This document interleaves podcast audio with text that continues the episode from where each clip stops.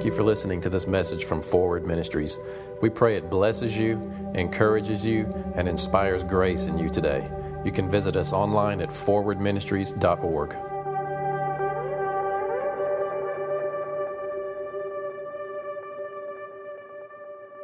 You know, a little testimony like that myself a few years ago when we first got into this building.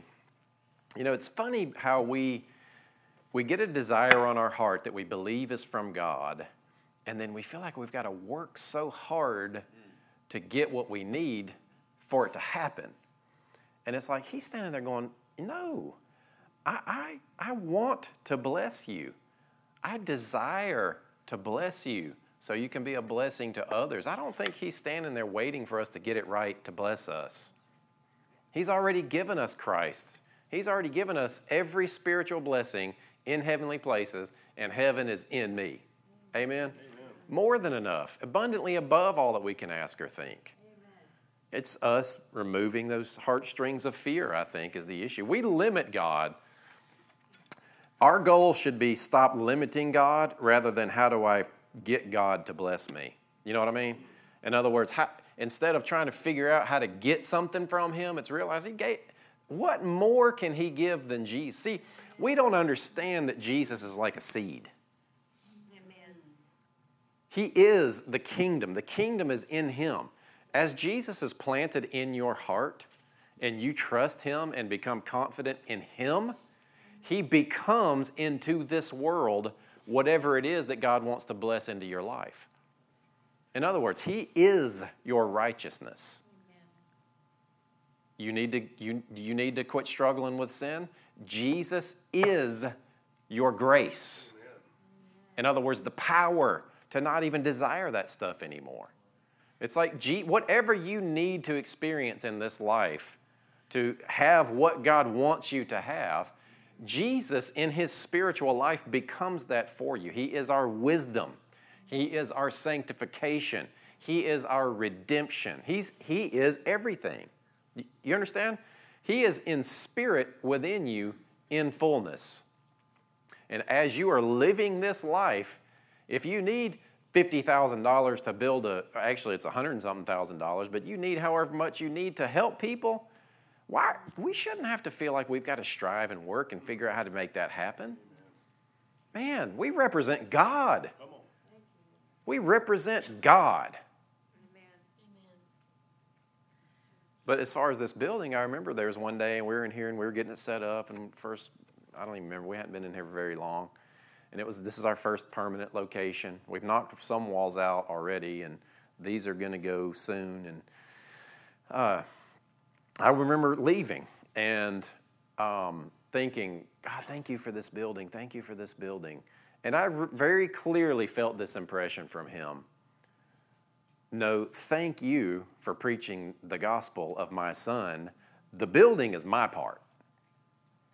Mm-hmm. Now, I don't want to build doctrine on personal revelation like that, but, but I believe it's scripturally true that where you're called, God already wants to equip you. And has, like she said, that's a beautiful picture. His storehouses are full. If you're following Him and you're walking, and you're trusting him it's like you just you just go and as you go he meets those needs. Like the lepers that jesus prayed for as they went they were healed. Amen. you know we, we, we question the character of god and sit inactive rather than moving not realizing that when you move you will find the grace that you need to experience that provision that change that transformation, whatever it is. It's not like it's a test that he's sitting there going, okay, oh, look, they take a step. Now let me give them some more. No, it's like, it's just, it's there, it's readily available. You have to participate and move. Amen? Say move. Move. And, and this is this is what's on my heart. You know, this is I've got this idea, and I don't have a very specific thing, other than just this idea that we, as the body of Christ, represent God. We're His ambassadors. We are here empowered by His Spirit, supplied with enough grace to do whatever we need to do, given the acceptance that Christ has with the Father already, so we don't have to question and worry about that stuff.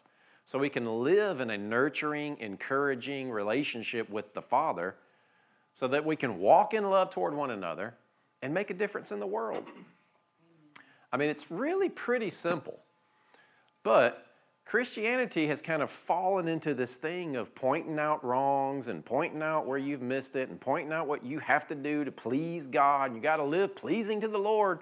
And it's like, I would never say you shouldn't live in a way that's pleasing. Did I make that make sense? You understand what I'm saying? It's like it's interesting how when you focus on good news, you focus on love, you focus on joy and peace and acceptance, that people think that you're not closing the back door to sin. You know what I mean? It's like, I don't have a back door. Grace covers everything. Amen. Amen? Amen. It really, here's the problem. People misunderstand mercy and grace. Mercy is what you need after you sin. Grace is available before you choose sin, so you don't choose that sin. And eventually, the influence of His Spirit will transform you to the degree that you don't even want that sin anymore. That's the goal that we live in this righteousness that we've been given, where life is not a struggle. You're not fighting against worry and fear all the time. You've just let yourself be so influenced by God you don't question if He's your provider. You don't question if He's angry with you if you miss it. You're safe in Him. People grow best and mature quicker in an environment of encouragement. Yes. Think about it. Those of you that have kids, those of you that are teachers, those of you that are bosses or in some way have influence over people, people respond better in encouragement. Absolutely, you correct people. Absolutely, you don't compromise truth. Never. We never water down the Word of God. We never, you know, bend God's expectations. But people will only live in those in, a, in an environment of encouragement. Not only, but better. You know? So I, am just always going to build this place up, you know, in, in your identity, knowing who you are.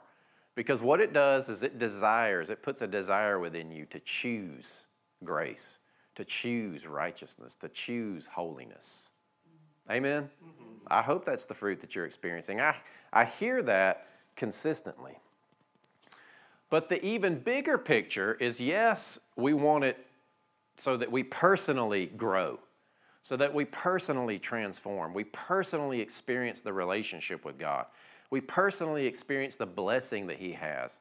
You, I'm telling you, if you've ever had a, a, a serious sin issue where it's like it's just something that nags and nags and nags, and you got to the place where you're like, I guess I'm just to deal with this for the rest of my life, and you learn how to manage it.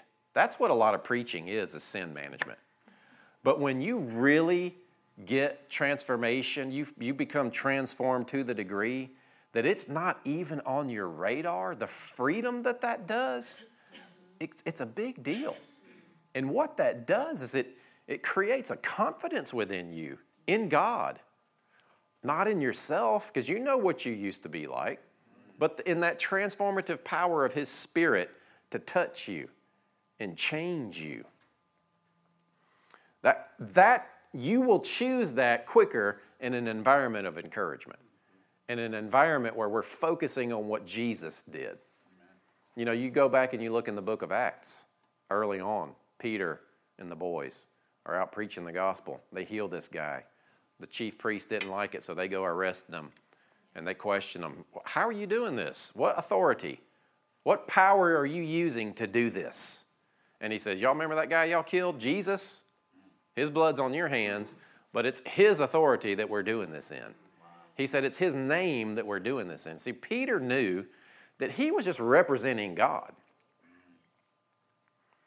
You know, it's strange where the body of Christ has come to and, and parsed out, and, and I'm kind of going to move the pieces around here for a minute and then I'll, I'll bring it all together with these couple of passages. But what we do to each other in the body of Christ, in the name of what we all should be doing, in other words, like looking at people saying, well, they're not as anointed as I am. Or they're not as spiritual because they don't have miracles in their ministry. Or they're not spirit filled because they're not praying in tongues. Well, I, I'll tell you what, every believer is as full of God as any other believer. Every believer is filled with the Spirit of God in fullness. It's just to the degree that that individual has confidence in God, that's what causes the difference, different levels of experience. It's a heart issue. Confidence is a matter of the heart. People that have more miracles in their ministry are more confident in that God is a miracle worker. You follow me? People that know how to receive financially from God have more money because they are confident in God as their provider. That's what it's about. Having, having confidence in the character of God, taking your rightful place in His family, and then representing Him is what it's about. My confidence is in Him.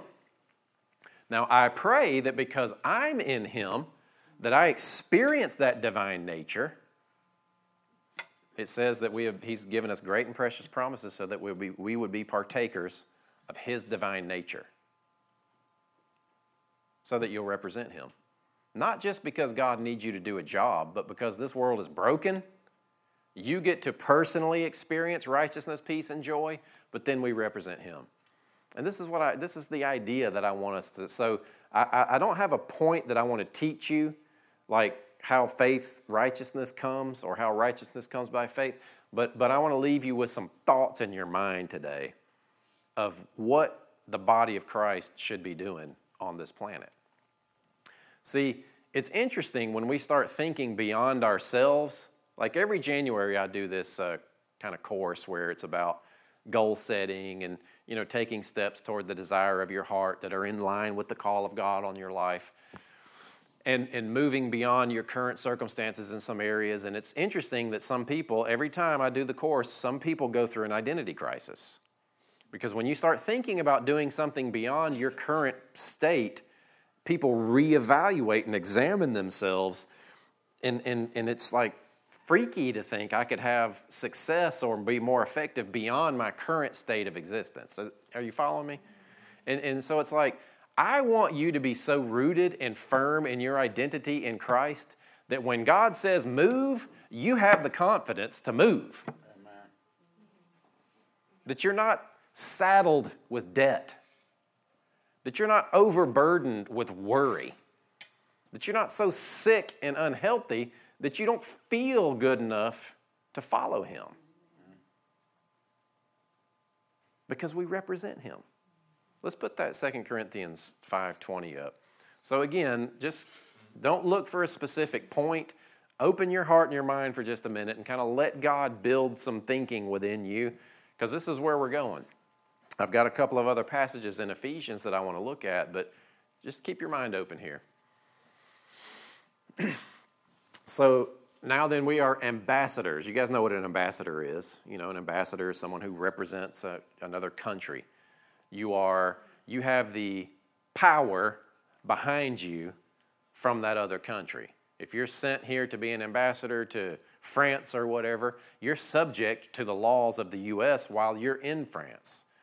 I mean, it, it's like you are fully approved, recognized, and equipped with whatever it is that you need to do the job you've been sent to do from your homeland to do that job while you're in a foreign country. They don't send you over there without backing you up. You know, I think about like a police force, you know, if, if an officer encounters a situation that's obviously too much to handle for one person, he calls for backup, man, and the whole force will show up if they need to. That's how an ambassador works. We have the representation of God behind us. We're just representatives. Because you are approved already in Christ. See, we're Christians are so lost in trying to make God happy because we've got so much religion on us that we're chasing our tail, not realizing, okay, I'm good with Him. That doesn't give me an excuse for sin. I've got this debt. God, you're my provider. Set me free from this so I can be free to follow you. God wants you free. He's trying to set you free in every area so you can be a blessing in this planet. Amen? So let's read the rest of this. We are ambassadors for Christ as though God were pleading through you. How would your life be different if you were trying to express your Christianity knowing that, okay, as I wake up today and as I go to live my life, I have God backing me up. I have God empowering me, equipping me, and giving me the specific assignment that He wants me to walk out. I'm not trying to figure out how to get to Him. I'm not trying to figure out how to get Him to show up and do things for me. I'm, I'm safe and secure in Him. I'm just going to live and represent Him. That might mean that you need to work on the management of your finances a little bit. Stick with me now. In order for you to properly represent Him well, you might need to work on those relationships a little bit because it's our love for one another that's a representative to the world that we are followers of Christ. But you don't do it from a place of guilt and condemnation. You do it from a place of, wow, you know, I, God, I, the, the world needs this. I see this need. I want to move toward the world in this area, God. And He wants you to, and He's equipping you. He, he's got your back. Amen. Just like Caitlin said, the storehouse is already full. As you go, there's more than enough there to supply. So we implore you on Christ's behalf, be reconciled to God. Another translation says, in Christ's stead or in Christ's place. You are here instead of Christ right now. That's what it's saying. You're not Christ. You're not going to become a God any of that nonsense. It's just that you have been given the authority of Jesus to represent God on this planet. Why would we think that He wouldn't back us up? He will. It's just our confidence level is robbed because we've got one foot in the old covenant. We've got one foot still back there messing, thinking that we're dead and struggling with sin and lack. And it's like, no, you only struggle with that stuff because you are not convinced of God's love for you in these other areas. I'm telling you, the more you let God love on you in these areas, the more you let Him be your provider, you don't have to figure out how to get Him to bless you. He's your, he's your dad. He wants to. The only work that we are to do is renew our minds to believe the truth.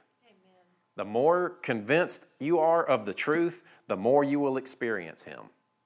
Not because He's sitting there waiting for you to perform, but you're your own worst enemy. We are the limiter. So let's go over to Ephesians 2, and I think we're starting in 13. And I'm just going to read it uh, from up here. So, again, don't get stuck on a specific doctrinal point, I want us to kind of think in general terms. We represent God. He gave us one strategy to reach the world, and it's twofold. Believers love one another. The world will look at that and say, oh, those, those guys follow Jesus. It's evident. Look how they love one another. That should be the way the world sees us. Jesus said that. And then, because of our love for one another, and recognizing our oneness in Jesus and Him in us and the Father in Christ and Christ in the Father and the Father in us, like He prays in John 17, because of our love for one another, can unite us in Jesus, and then we move toward the world and we represent God. The body of Christ, pull that down just for a second. The body of Christ can end racism. Nothing else can. The body of Christ can end the need for oppressive governments. the body of Christ can end the need for any humanistic government program. And if the body of Christ wakes up and everybody decided to, to follow God on the same day, it might even end the need for hospitals. Insurance. All the carnal things that we are so consumed by. The Spirit of God is our provider. And then as we are experiencing those, we bless others. I mean, I said it last week. What if every believer on the planet woke up and the only thing they did tomorrow was what God led them to do? What would the earth look like? I mean, what would your life look like? What would your family look like? If everyone in your family, just think about your household, your grandkids, your cousins, your immediate family. What if everybody in your family tomorrow only did what God would lead them to do? What would change?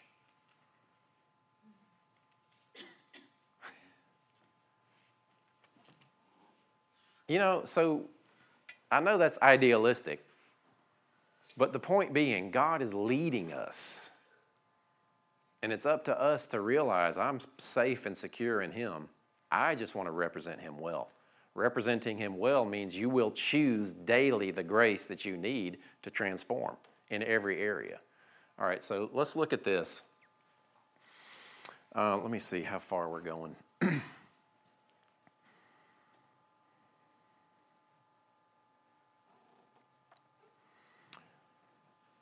but now, now remember, we're talking about the body of Christ representing Him on this planet and God's heart for us as a family.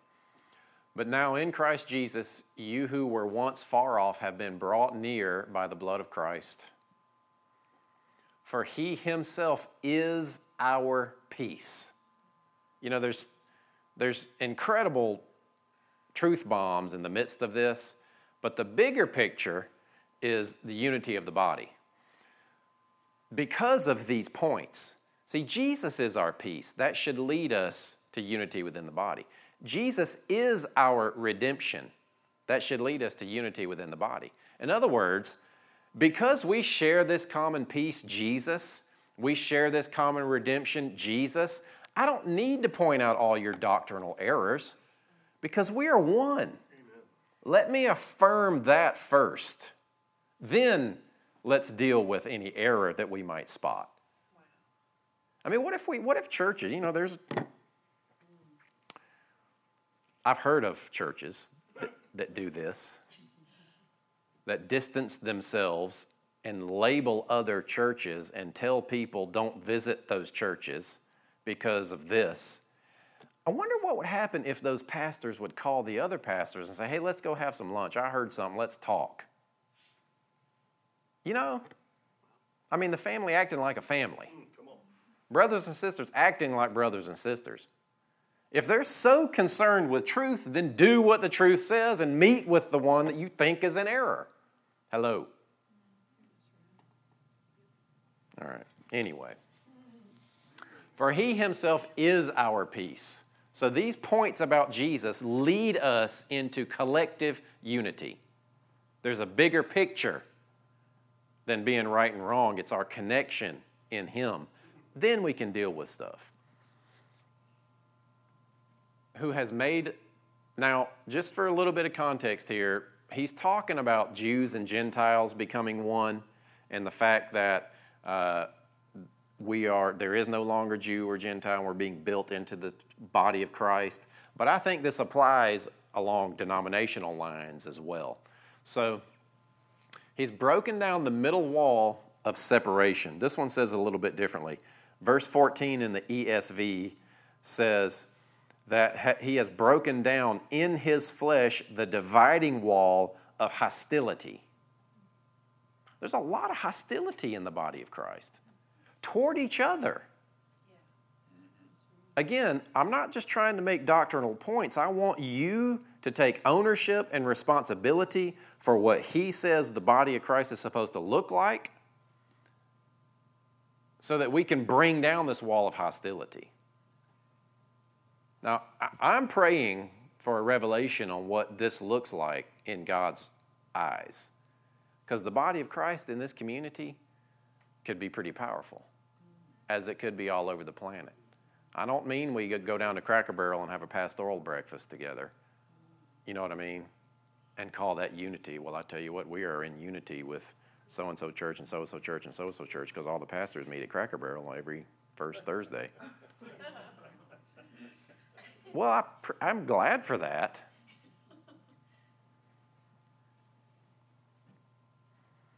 Breaking down that div- dividing wall of hostility, verse 15. Again, he's addressing what Jesus did to get to the point that we are being built together in Him. God sets the stage of this is what Jesus did. So, because of those, put those things first, experience unity together. It's like in a marriage. You know, you have to strip away all the stuff sometimes to be like, okay, look, it's me and you. We're on the same team. We are one here. And, and, and bring that connection back and then deal with whatever it is that you're taking your anger out on each other over. You know what I'm saying? All right, so having abolished his, having abolished in his flesh the enmity, that is the law of commandments. And that's a huge point. Jesus abolished the law of commandments in his flesh. Well, here you go, throwing out the law. No, putting it in proper perspective. Abolished in Jesus. Interesting, right? Contained in ordinances so as to create in himself one new man from the two Again, Jew and Gentile, but you could just, for what we're talking about, as easily put charismatic and Baptist, Catholic and Methodist, whatever. Thus making peace. And then watch what happens, verse 16. And that he might reconcile them both to God in one body through the cross, thereby putting death to the enmity. And then go down to verse 22. In him you also are being built together for a dwelling place of God in the Spirit. We are being built together by however many churches are in this community. How many are in this community? Anybody know? 300 and something? Or is it 3,000 something? No, 3,000 in the Atlanta area, right? I know it's a lot. This is what's happening. There's one across the street. This is how I want to think about them personally. Because of what Jesus has done in both of us and what the world needs from both of us. Well, yeah, but they preach. Well, we, we can deal with that. But first, Jesus. Ephesians 4. I, I, and I'm soapboxing today. You know what I mean? Like I want to, I want you to think about these kinds of things. I'm not just teaching. I therefore, so this is uh, Paul continuing to talk here. I therefore, the prisoner of the Lord, beseech you to walk worthy of the calling with which you are called. Absolutely. God expects us to walk in a way that's pleasing to Him, to walk in a way that's worthy of what He's done through us with Christ. We would never compromise that. So he reaffirms that. You know, Paul was probably, Paul probably in this day would have been accused of being a hyper grace preacher. You know, it's like, here's what we want to do for people. Pull that down just for a second. We want to set people so free because people grow best in an encouraging, loving relationship. When you trust God for people more than you trust you for people. We want to be so impactful in people's lives. And if they're dealing with an error or they're dealing with a sin or they're struggling with something, you can bring people to such a place of freedom that in their that their heart is revealed and they you bring them to the point where they almost think that you're saying it's okay to continue doing that destructive thing that you're doing. In other words, you want to make them so realize they are so loved and accepted in God that if they didn't choose to change, that would be okay because God loves them so much. But that kind of love should inspire the desire to change. It's like you take your hands of control off of people so much that they come to this decision point of, wow, God is amazing. Now I want to protect this righteousness that He's given to me. Do you know? Ephesians 4 1, still talking about the body of Christ representing Him. I, therefore, the prisoner of the Lord, that's New King James. Let me read it out of here. A prisoner for the Lord, urge you to walk in a manner worthy of the calling to which you have been called, with all humility and gentleness, with patience, bearing with one another in love. I mean, the body is like, I can't love you until I've pointed out to you where you're wrong. And if you then admit that you're wrong, then I can love you because I answer to God. I'm going to stand before the Father, and if I've approved of you, blah, blah, blah, you know, I mean, all this weird stuff that we do within the body of Christ.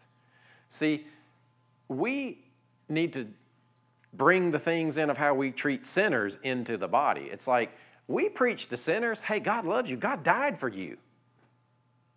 Be reconciled to God. It's like we paint a beautiful picture of what salvation is. Why can't we do that for fellow believers as well?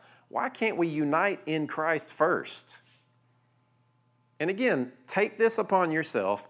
Open your heart and mind to the Lord so that He shows you, okay, this is how you can represent me.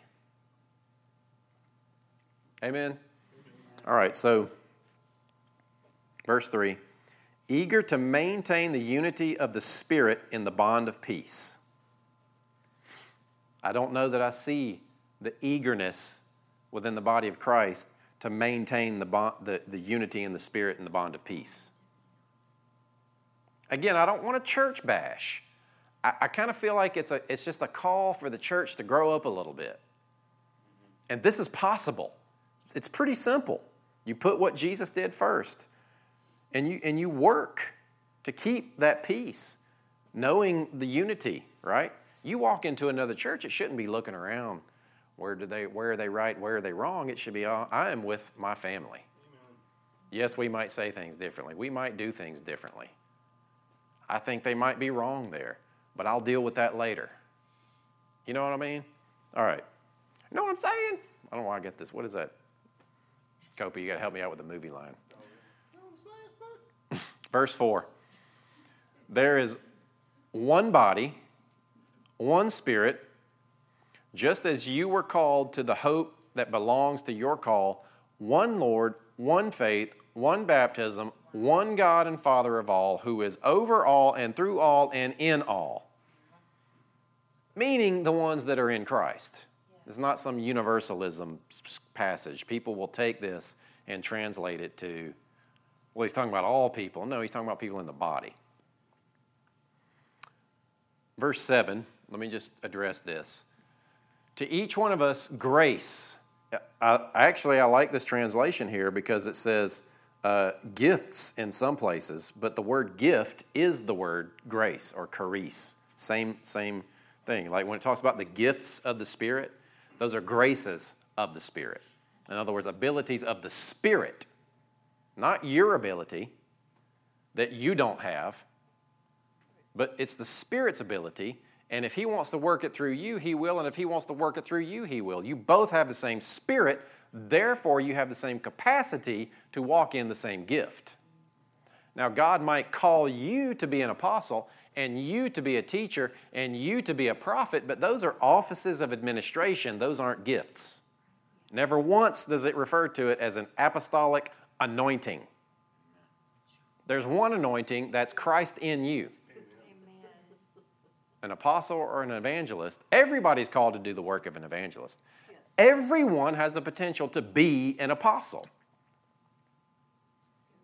But God might specifically call you to function as a, an apostle within the body.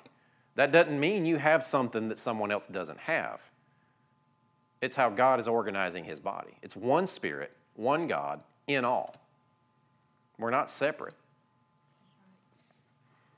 I went to this meeting one time. I'm just going, and I'm not trying to create division. I just want to tear down mindsets.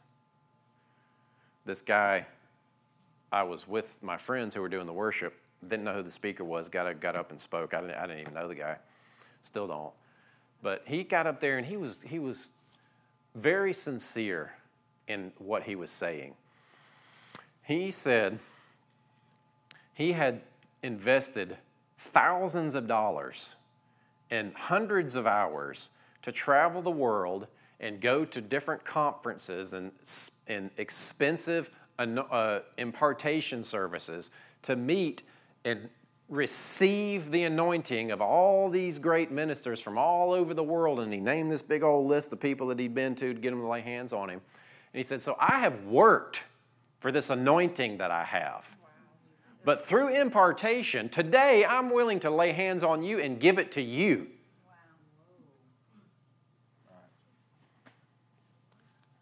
Like, where's the door? Yes. Now, I would love to sit down and talk to that brother and unite in Christ, but then we got to get to that point too. We got we'd have to deal with that. See, that kind of thought process creates such a division and control within the body. Don't let yourself fall for that kind of stuff. That's snake oil type stuff. I'm telling you. And, and it's prevalent all over the body of Christ. Verse 7 Grace was given to each one of us according to the measure of Christ's gift. So when God is looking at you and He's trying to determine what capacity of gift to give to you, He looks at Jesus and that's the measurement, and then He gives you that. He's not looking at you and saying, You have been more faithful here. You get more anointing for miracles. You get more anointing for money. You get no, the measure that God is measuring out is Christ's gift. Verse 8, interesting that he ties this together.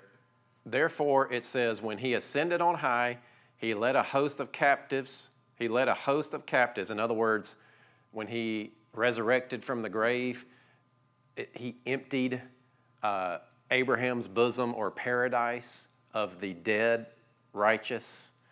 Um, that's kind of a complicated thing, but then it says in verse 9, in saying he, he ascended, what does it mean but that he also descended into the lower regions of the earth? This is it's the same idea that the exchange took place. In the lower regions of the earth, and I've got a whole separate teaching. In fact, I'm working on a book that addresses this. But it's talking about him passing through Hades, not hell, the lake of fire, which is after the resurrection or at the resurrection, but passing into the grave, going where the wicked dead go or went before the cross. Jesus went into that place. The lower parts of the earth is the same word as Hades. I'm not saying it's the same Greek word, but it's the same way to say it. Because he exchanged everything, he conquered everything so that we could rest in his victory. So, verse 10, and we'll, and we'll finish this idea of unity that he who descended is the one who also ascended far above all the heavens that he might fill all things. And he gave the apostles, the prophets, the evangelists, the shepherds, the teachers to equip the saints for the work of ministry, for the building up of the body of Christ. That's what this is for. That's why we are to function in our gifts, so that we build up the body of Christ until we attain the unity of the faith and the knowledge of the Son of God to mature manhood to the measure of the stature of the fullness of Christ, so that we may no longer be children tossed to and fro by the waves and carried about by every wind of doctrine, by human cunning, by craftiness, by deceitful schemes. It's like the church is focused on that stuff. We got to make sure we don't have those cunning preachers out there. It's like, no, let's just focus on building people up so they spot that stuff for themselves. Amen. Rather, this is where we are. And again, we're talking about how we represent God to each other and to the world. Rather, speaking the truth in love, we are to grow up in every way into Him who is the head. There it is, right there. I got scripture for it. Grow up.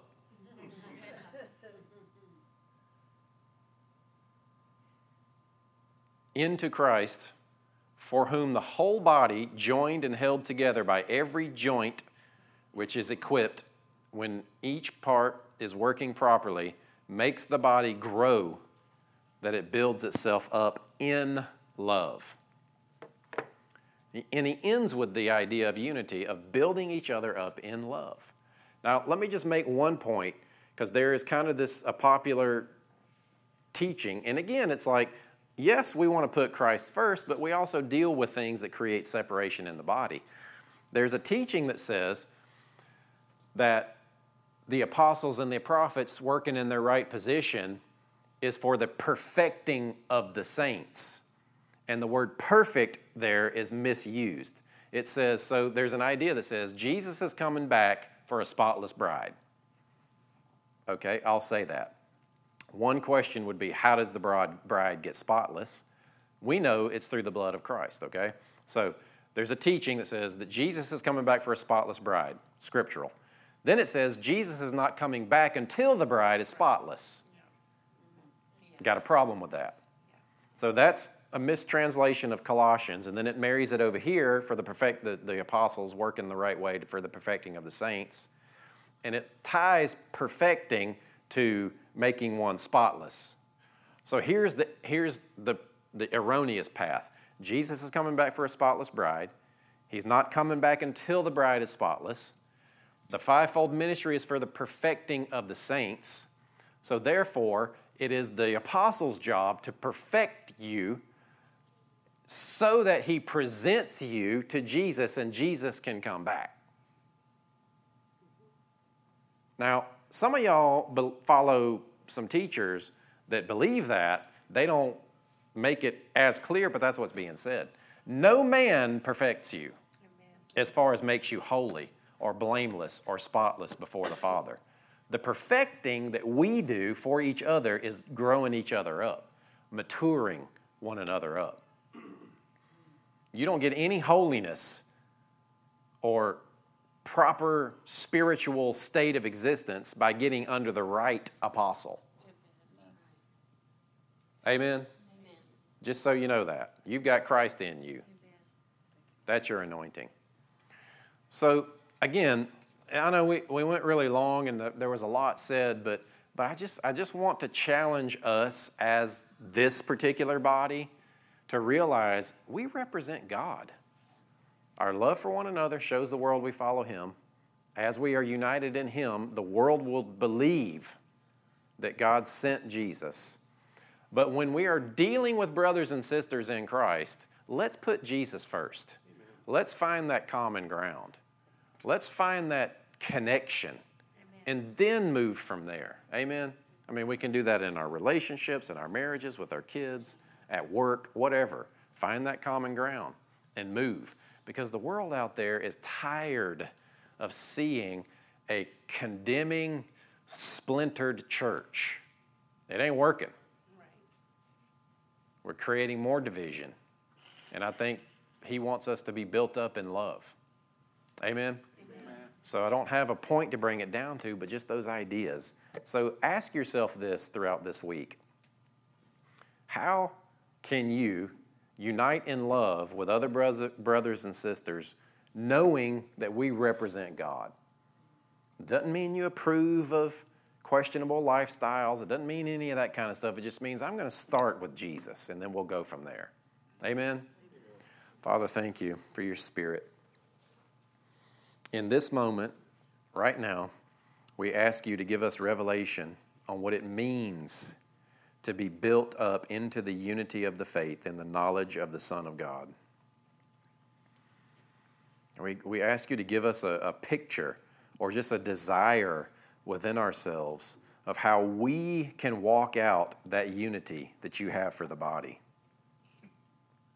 God, we want to be conduits of your power that is knitting the body of Christ, that is building your body in this planet.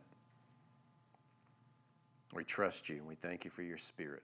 Amen. Amen.